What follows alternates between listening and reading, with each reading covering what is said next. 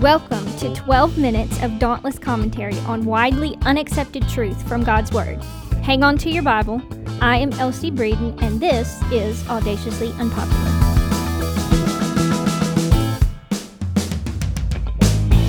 I am sure that you have heard God referred to as Father. Maybe you have even heard the phrase or the name Abba Father. This is in scripture several times, and we're going to explore this whole idea a little bit today of that he's not just father in relationship, but he's father in position.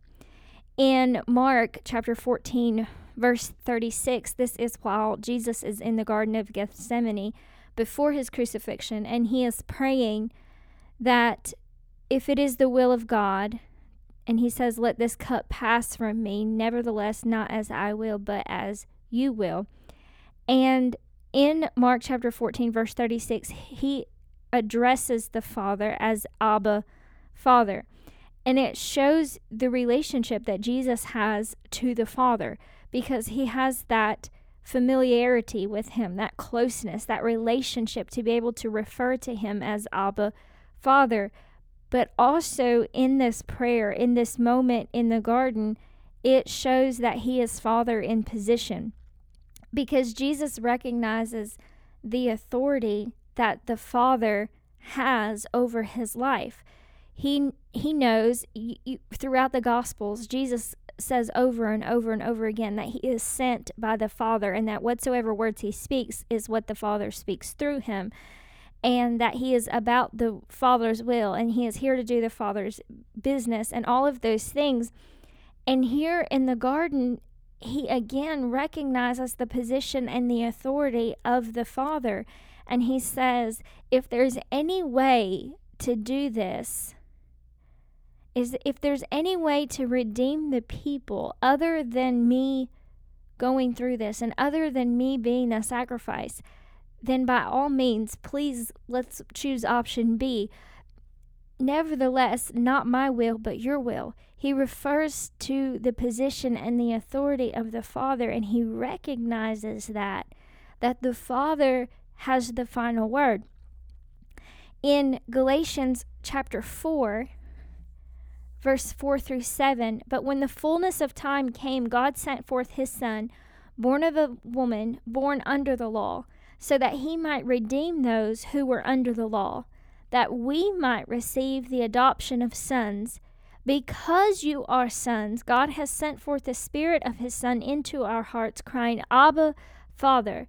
Therefore you are no longer a slave, but a son, and if a son, then an heir through God. This is getting into the position of being a son or a daughter of God.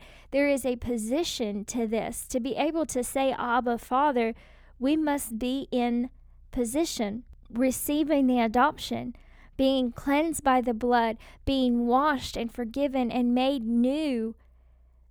Then His Spirit in us cries out, as Jesus did in the garden, Abba, Father.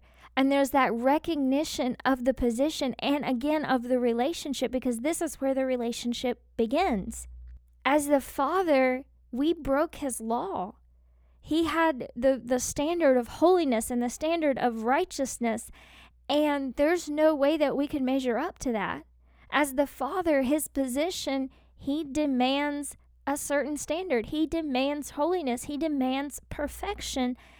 And that was lost, and there's no way for us to gain it back. And so he sends Jesus. From his position as father, he sends Jesus to restore the relationship. Only someone in the position of father can restore relationship. Think about the prodigal son in Luke chapter 15. He comes back to the father after being gone, after squandering all of his uh, money and all of his wealth he comes back to the Father, and his mindset is I'm not going to ask to be restored as a son, but I will be a servant. However, the Father greets him and restores him to sonship. He says, The son says, I'm not worthy to be called your son anymore. I'll just be your servant. And the Father restores the position and restores the relationship there. He's the only one that has that authority to change and to reconcile. And so God the Father sends Jesus, his Son, to restore that relationship so that we can recognize his position, but also have that relationship with him, that we are no longer a slave, but we are a son or a daughter. In Romans 8, verses 14 through 17, Paul writes, For all who are being led by the Spirit of God, these are the sons of God. For you have not received a spirit of slavery leading to fear again, but you have received a spirit of adoption, by which we cry out, Abba, Father. Again, there's that relationship. The Spirit Himself testifies with our spirit that we are the children of God. And if children, now we're getting to the position, if children, heirs also, heirs of God and fellow heirs with Christ, if we indeed suffer with Him, so that we may also be glorified with him. Again, there's that that phrase that Abba Father, he is Father in position and relationship. Relationship because we have been adopted. And like it said in Romans, not receiving the spirit of slavery leading to fear, but receiving the spirit of adoption. And we can recognize and have that closeness with Him to be able to cry out, Abba, Father, but then also our position that we are heirs of God and fellow heirs with Christ. And here's the unpopular part. Here's the part we don't want to talk about. But it says, if we indeed suffer with him, so that we may also be glorified with him. Being an heir of God and a fellow heir with Christ is not all rainbows and glory. But we suffer with him. That's part of the relationship. That's part of experiencing him and experiencing life with him is suffering with him. In John 15, 18, Jesus told the disciples, If the world hates you, know that it has hated me before it hated you. In 1 Peter 3, 14, Peter writes, But even if you should suffer for the sake of righteousness, you are blessed. And I know you're like, What? Wait, what?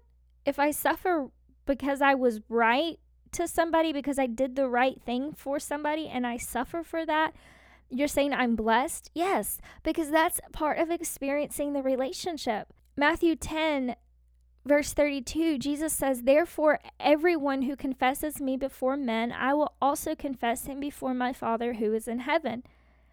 Being identified with him, standing with him, proclaiming him, declaring him, being bold about it, not being ashamed of the gospel, not being ashamed of what he's done for us but confessing him before men, that means testifying of him and saying, I know who the Father is.